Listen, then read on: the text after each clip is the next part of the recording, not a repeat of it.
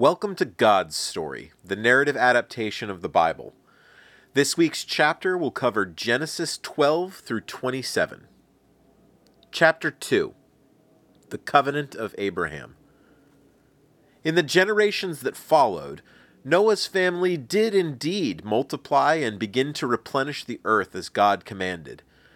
But the weed of evil that had nearly choked the goodness out of the world before the flood was still alive in each generation as they slowly spread and formed the ancient tribes and kingdoms of the world. They retold and adapted the story of the Great Flood until it became nothing but a legend in the minds of many. And as it has always been, when left to their own devices, there were some who turned away from the knowledge of God entirely but God would not allow them to be lost again. Knowing that humans, in the weakness of their flesh, would forever struggle to worship a spirit, God chose to sow the seed of humanity's redemption through a man. This calling went to Abram, a wealthy descendant of Shem, born in the land of Ur, and now living in Haran. God spoke to Abram, saying, Leave this country Travel to a new land that I will give to your descendants. To fulfill my divine purpose, I will make you into a great nation. Out of my love for all people, I will bless you, so that through you they all may be blessed. So Abram, at age seventy five, along with his wife Sarai, his nephew Lot, and all their servants, packed everything they had and traveled west out of Haran to live as foreigners in the land of the Canaanites, descendants of a son of Ham. Abram's nomadic life took him south through Shechem, Bethel, and the Negev, but in the time of his wandering the land experienced a severe famine. Relying on his own counsel, Abram left the land that God had promised him and went west to the land of Egypt, also called Mizraim, named after a son of Ham as he traveled, a fear grew in his mind that one of the Egyptians, upon witnessing the beauty of Sarai, would kill him and take her for himself. So, to everyone that asked, he deceived them by saying that they were brother and sister, not husband and wife, hoping that they would show him kindness as a way to find favor with her. When the ruler of Egypt, who is called a Pharaoh, learned of her beauty, he invited her to live with him in his palace. The Pharaoh gave Abram many gifts, and also gave Sarai a personal servant named Hagar. But God knew the truth, and so sent a sickness into the Pharaoh's house as a warning against the evil of pursuing the spouse of another. The Pharaoh suspected that the foreigners he had invited into his house were to blame, but he did not know why. He confronted Abram, demanding to know, What have you done? When Abram revealed the truth, the Pharaoh continued, Why didn't you tell me that she was your wife? Why did you say she is my sister and allow this punishment to be brought against my house? Here is your wife, take her and leave. Then the suffering of the Pharaoh's household was over, though the full weight of their actions were yet unknown to Abram and Sarai. Upon returning to Canaan, God again spoke to Abram saying, Lift up your eyes and look north, south, east, and west. All the land that you see I will give to your descendants forever. I will multiply them until they are like the dust of the earth. Now arise and walk through the land, the length and the breadth of it, for I will give it all to you. As he undertook the journey that God had commanded, he became concerned about the Canaanites who seemed to be constantly at war with each other. Abram feared for his family's safety in this violent land, but God said to him, Fear no sword or spear, Abram. Do not rely on your own strength or cunning alone, for I am your unbreakable shield, and the promises that I make will never fail you. Abram replied, God, how is it even possible for a man of my age to be a father? I fear that everything I have will be given to my chief servant Eliezer, and my name will be lost forever. But God assured him, Your servant will not be your heir. but he that is your own flesh and blood. Look up at the sky.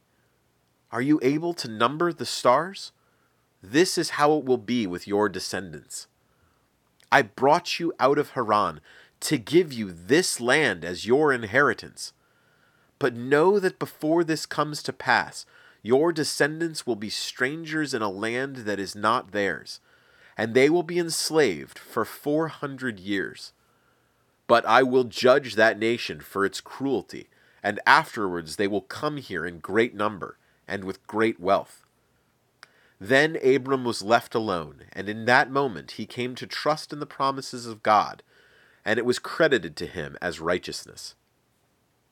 In that time, by God's blessing, Abram and Lot's herds eventually grew so large that the land couldn't support them both.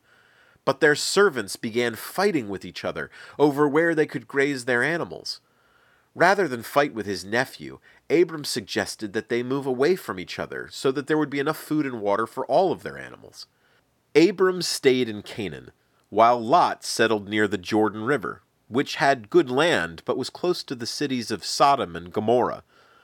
Though Lot knew of their reputation for wickedness, in order to protect himself and his family from the dangers of that region, he chose to live among them. In those cities, Satan had established a stronghold of wickedness. They were bastions of iniquity not seen since before the flood, and they represented a spiritual threat to the entire region. So God became arrayed in flesh and came to Abram while he was sitting in the shade of his tent on a hot day. Abram, seeing that he had a visitor, but being unaware of who it was, hurried down and said, Would you do me the kindness of staying here with us for a time? I will get you some water to wash with and some food to eat, and you can rest in the shade. Very well, God replied, and Abram quickly tasked Sarai with baking some bread. He had a servant prepare his best calf to be eaten, and brought some milk and curds as well. While they rested and ate, God said to Abram, Because of the evil in Sodom and Gomorrah is so grievous, they must be destroyed. In that moment, Abram understood who this visitor truly was. Fearing for the safety of his nephew, he replied, Would you destroy the good with the evil? What if there are 50 righteous people who live there? Wouldn't you spare the city for them? You wouldn't punish the innocent with the guilty. I know that the judge of all humanity will do what's right. God answered, If I find 50, I will spare the whole city. Abram continued, I know it's bold to speak like this, for I am nothing but dust compared to Almighty God, but what if it's less than 50? What if it's 40 or, or 30? Would you spare the city then? God answered, If I find thirty, I will spare the whole city.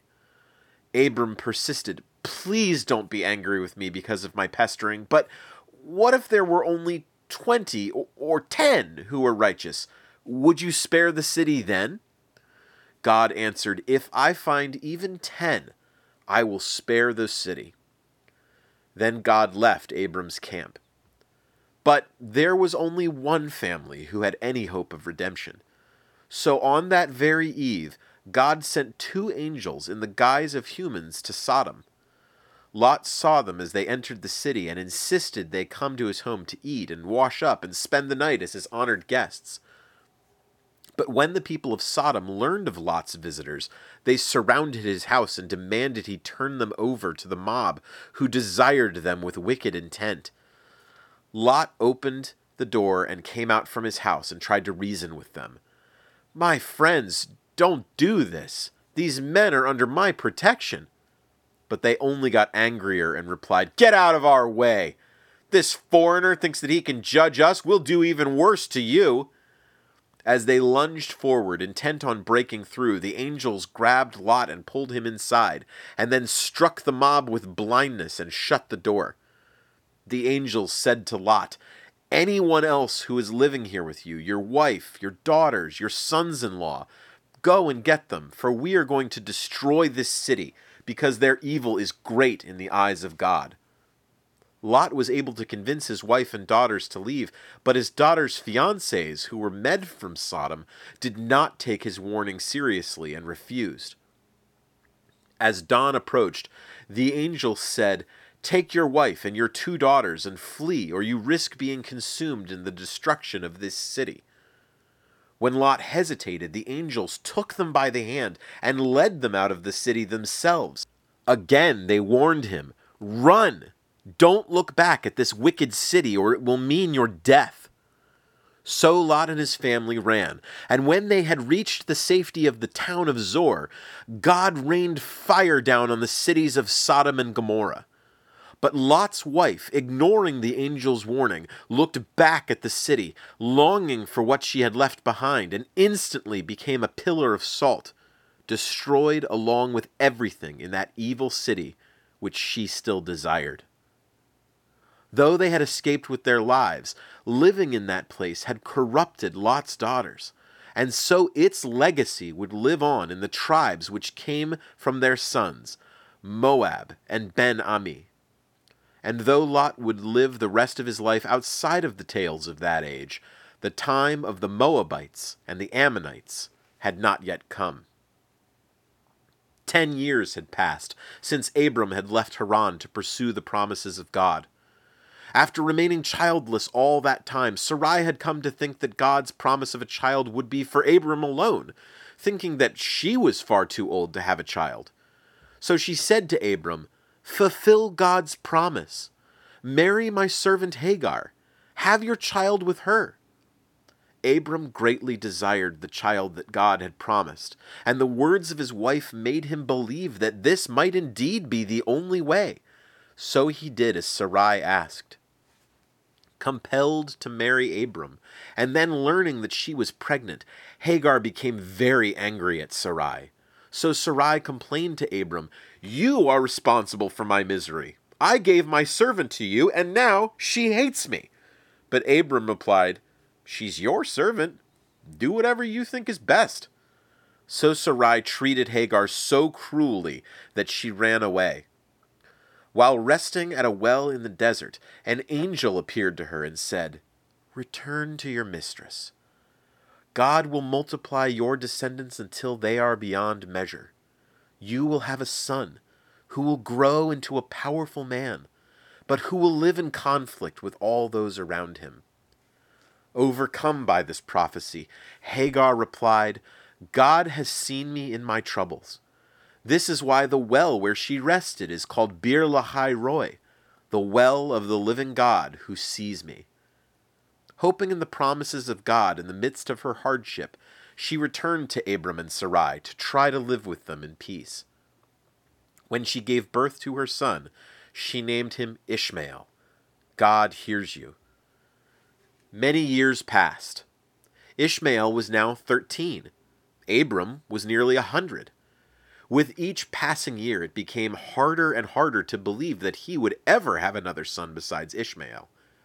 Sensing his doubt, God appeared to him again and said, I am God.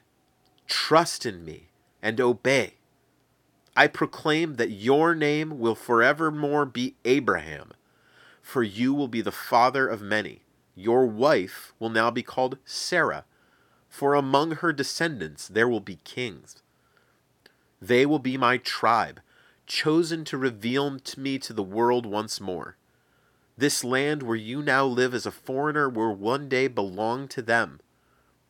Remember always my faithful love for you, and know that you were meant to give me your faith and worship in return. The symbol of this covenant will be made in your flesh, and the flesh of all your male descendants, for all time, to distinguish you from other tribes. This mark is to be put upon any man who wishes to live as one of you. If any of your people reject this mark, they are rejecting me, and cannot remain as one of my people. Even though Abraham was lying face down, awestruck by the presence of God, the idea that he and Sarah could have a child at their age seemed impossible. Abraham laughed to himself and replied, Why can't Ishmael, my son, born of Hagar, receive this blessing? But God replied, No, My covenant is with the son that will be born to you by Sarah, and he will be named Isaac, because you laughed at this possibility. Within one year he will be born, and you will know that it is not by your own merits that this will come to pass, but because you were chosen by God, who can do what is deemed impossible. Then God departed, and Abraham immediately took Ishmael and all of his male servants and marked their bodies as well as his own with the symbol of God's covenant. Then, as God had promised, Sarah soon learned that she was going to have a child. Upon Isaac's birth, she said, Everyone who hears about this will laugh with me because of this miracle that God has done beyond anything that I could have imagined or deserved. Who would have thought that at my age I would ever have a child of my own? In obedience to God, when Isaac was eight days old, Abraham put the mark of God's covenant on his body. Isaac's infancy passed by like an unexpected gust of wind, and when he had been weaned, Abraham held a great feast. Growing jealous of the lavish attention being given to his half brother, Ishmael began to mock the boy. When Sarah witnessed this, she angrily went to Abraham and said, Get rid of that woman and her son. They will not share in Isaac's inheritance promised to him by God. Abraham looked towards his eldest son as he stood by his mother. The seeds that he had sown in decades past in Egypt, which had sprouted from fear and were watered by lies, had now grown into the fruit of his grief. In that moment, God entered his thoughts and said, Don't fear for Ishmael and Hagar. Do what Sarah has asked of you. It is true that from Isaac my promise to rescue humanity will be fulfilled but I have not forgotten Hagar and your son Ishmael. They are under my protection, for I will make them also into a great nation. The next morning, Abraham gave Hagar food and water and sent them away. Having nowhere to go, they wandered the desert of Beersheba. When the provisions Abraham had given them ran out, Ishmael began to cry from hunger and thirst. So Hagar laid him down under the shade of a bush and thought to herself, I can't watch my son die. So she walked a small distance from him and began to sob. In her anguish, an angel appeared to her and said, Don't be afraid, Hagar. God has heard your cries. Get up. Take Ishmael by the hand. Find the future that God has promised you. Then the angel led them to a spring of water, and they were rescued. Ishmael henceforth lived his life as a hunter in the desert, until at last he became the father of his own people. They lived near the eastern border of Egypt, but were always in conflict with the tribes around them, as had been prophesied. But while Ishmael forged a life for himself in the harshness of the desert, Isaac was spending his days in relative comfort because of his father's wealth. In those days, God once again spoke to Abraham, saying, Take your son Isaac, travel to the mountains of Moriah, and sacrifice him as a burnt offering to me. That night was surely a troubling one for Abraham. Though other tribes did at times offer their children as sacrifice to the false gods they had created, Abraham struggled to fathom how God could ask him to sacrifice the son that he was promised. But whether in spite of his struggles to trust God in the past or because he had learned from the mistakes he had made when he relied on his own counsel. Abraham now trusted in God's promise. It would be through Isaac that his descendants would become a great nation and come to possess this land. So the next day, Abraham loaded firewood onto a donkey and set off with Isaac. When they reached the base of the mountain that God had shown him, they set off on foot with Isaac carrying a load of wood on his back, while Abraham carried a knife and a torch. As they walked, Isaac asked, Father, I see that we have fire, wood, and the knife that we need to make a sacrifice to God, but where is the lamb? God himself will provide the lamb, my son, Abraham answered without looking back. When they reached the mountain top, Abraham took some rocks, made an altar, and stacked the wood on it.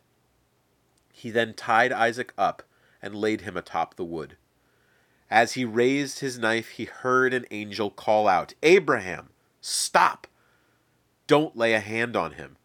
You have proven your faith in the promises of God, for you were willing to place your son's life into God's hands. This exceptional spark of faith, which was present in Abraham since his creation, kindled by years of relying on God's provision in Canaan, had now burst into a bright flame. At that moment, Abraham heard a noise, and before him he saw a goat caught in a thicket. He unbound his son and sacrificed the animal in his place before returning to their camp. Many more years passed, and Sarah was blessed to watch her only son reach adulthood before she finally died in her old age. Abraham mourned her deeply but because he did not own any land, he went to the Canaanites and said, I'm a stranger among you. I request that you sell me some of your land so that I can bury my wife. They replied, Sir, we consider you like a prince among us. You can have your choice of our finest tombs. No one here would dare refuse you. Abraham bowed before them and said, Then I wish to purchase the cave of Machpelah from Ephron which lies at the end of his field near Hebron. But Ephron replied, No, my lord, I will gladly give you that cave and the field as well, so that you can bury your wife. Abraham bowed again, but insisted, I will buy the cave from you, and the field as well. I ask that you accept my offer. And so they agreed on a price, and Abraham was able to bury Sarah. Some time later, Abraham married a woman named Keturah who gave him several sons Zimran, Jokshan, Medan, Midian, Ishbak, and Shua. But they would not share in Isaac's inheritance, so when they were old enough, he sent them away as he had done with Ishmael. When Isaac reached the age of marriage, Abraham feared that he might become engaged to a Canaanite, as Lot's daughters had. So he instructed Eliezer to return to Haran to find a wife for Isaac there. Eliezer asked, What if none of the women there will return with me? Should I bring Isaac to them? Abraham was also concerned that if Isaac returned to the land of his family, he might never return to Canaan. So he said to Eliezer, God brought us out of that land to this one and promised to give it to my descendants. God will help you with your task. If you do not find him a wife, you may return but do not travel there with Isaac. So Eliezer prepared for his journey, loading ten camels with gifts, and set off for Abraham's homeland. When his long journey had neared its end, he stopped at a well to get water for himself and his camels. Not knowing how to proceed, he asked God, Please, help me find a wife for Isaac. While I wait here at this well, some women will probably come soon to draw water if one of them offers water not just for me, but for all of my camels as well, I will know that this is the woman that you have chosen. Before he had even finished asking, a beautiful woman named Rebekah came to the well. So Eliezer asked her for a drink. She gave him all the water that she had just drawn and then offered to get enough for all of his camels as well. but he was still not fully convinced and tested her further he gave her a gift of jewelry and asked, Where do you live? Could my camels and I stay at your home for the night? She replied, You're welcome to stay with my family. We have plenty of space and food for you and your camels. Right then, Eliezer bowed to the ground and said, Praise be to the God of my master Abraham, who continues to show kindness and faithfulness, and who has given me success on my journey. Then Rebekah ran home and told her brother Laban about what had happened. When he saw the expensive jewelry she had been given, he went out to meet Eliezer and invited him in. They took care of his camels and then sat down for dinner. Eliezer would not eat until he finished telling them, I am Abraham's servant. God has blessed my master abundantly, and he has become wealthy. He has sheep and cattle, silver and gold, and servants. My master's wife, Sarah, bore him a son in her old age, and he has given everything to him.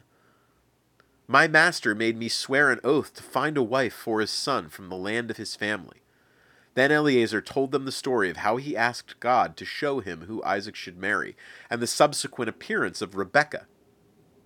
When he had finished, Rebekah's family said, This is clearly something that God has designed, so we will not stand in the way. If Rebekah wishes it, she may return with you to marry Isaac. Eliezer then unloaded the gifts that were on his camels and gave many treasures to Rebekah and her family as a way of showing thanks for their kindness. The next day, Rebekah agreed to return with Eliezer. Upon their return, Isaac and Rebekah were married, and he loved her deeply, and she was a great comfort to him after his mother's death.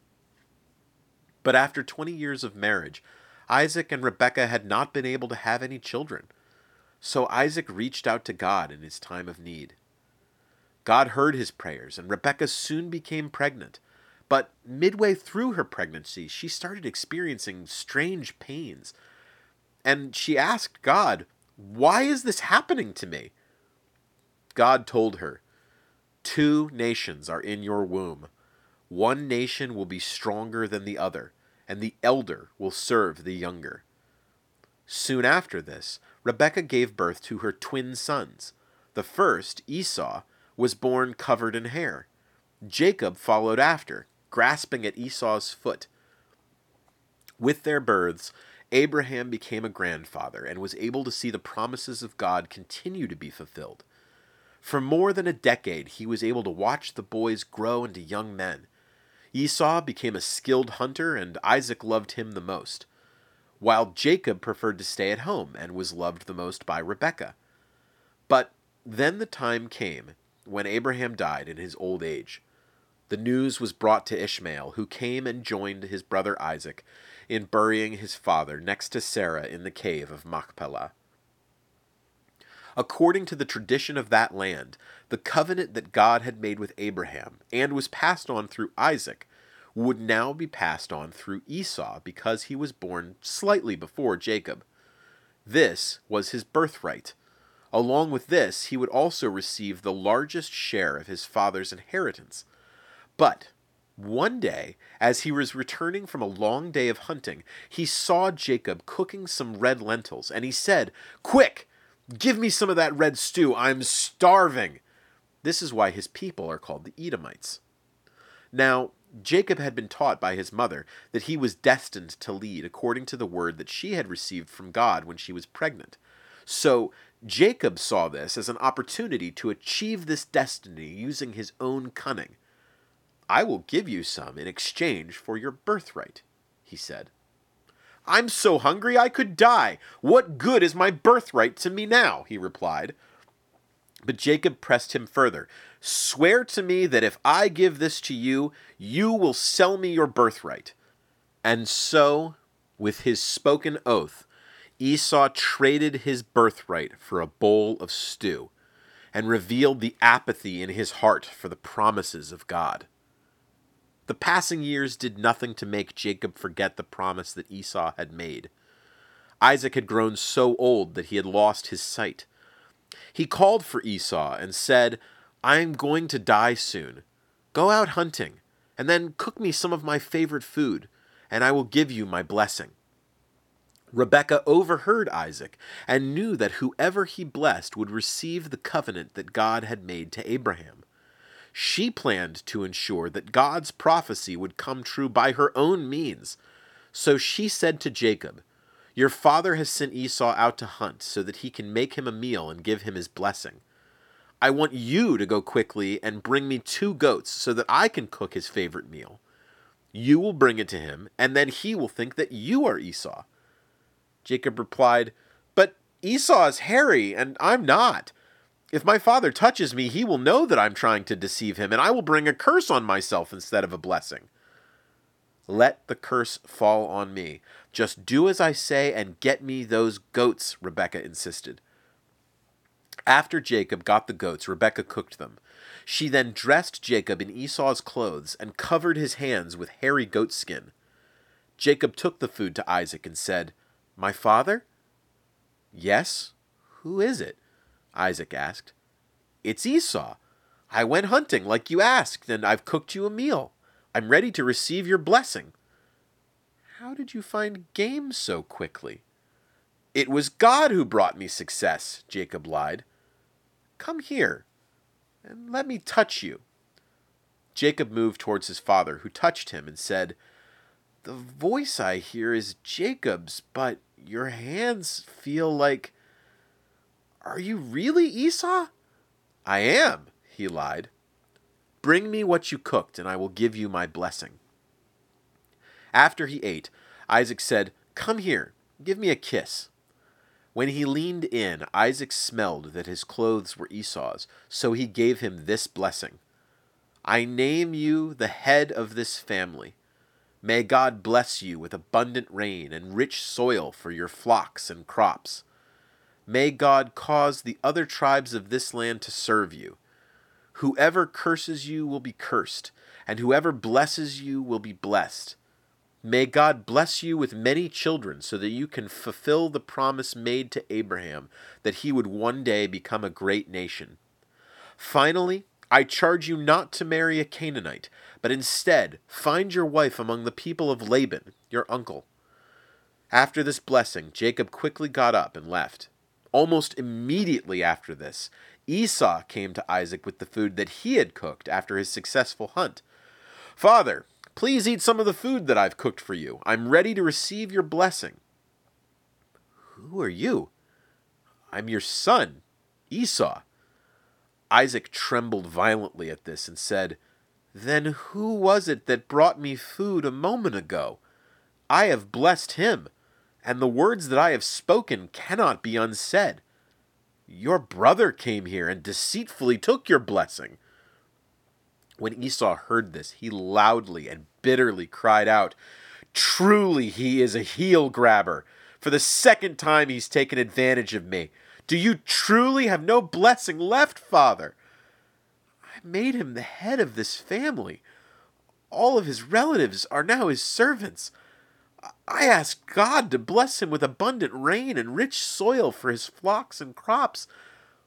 What is left to give you, Esau? But Esau begged, Bless me too, father. You will live away from the good soil and rain I promised your brother. You will live as a warrior, and one day you will throw off your yoke of servitude. With these ominous words, Esau stormed out, and the anger of Cain burned inside of him because of what had been taken from him. He said aloud, After my father dies, I will kill Jacob. But one of the servants overheard his threat and told Rebekah. Rebekah warned Jacob, You have to run to your uncle Laban's house, or Esau will kill you. Stay with him until Esau calms down. I'll let you know when it's safe to return. I'm not going to lose you both over this. So Jacob left his family and traveled to his uncle's house. Adam and Eve sought to control their destinies by eating that which was forbidden. Abraham and Sarah also tried to guide the hand of fate in their abuse of Hagar. And this family struggle between tradition and the prophetic word of God, amplified by favoritism and machinations, caused a murderous schism between brothers, the damage of which none of them knew how to repair. Thanks for listening. My name's Matt, and if you have any questions or feedback, feel free to email me at mattsgodstory at gmail.com. That's M A T T S G O D S S T O R Y at gmail.com. If you'd like a transcript of any of these podcasts, they're available at mattsgodstory.blogspot.com. God bless.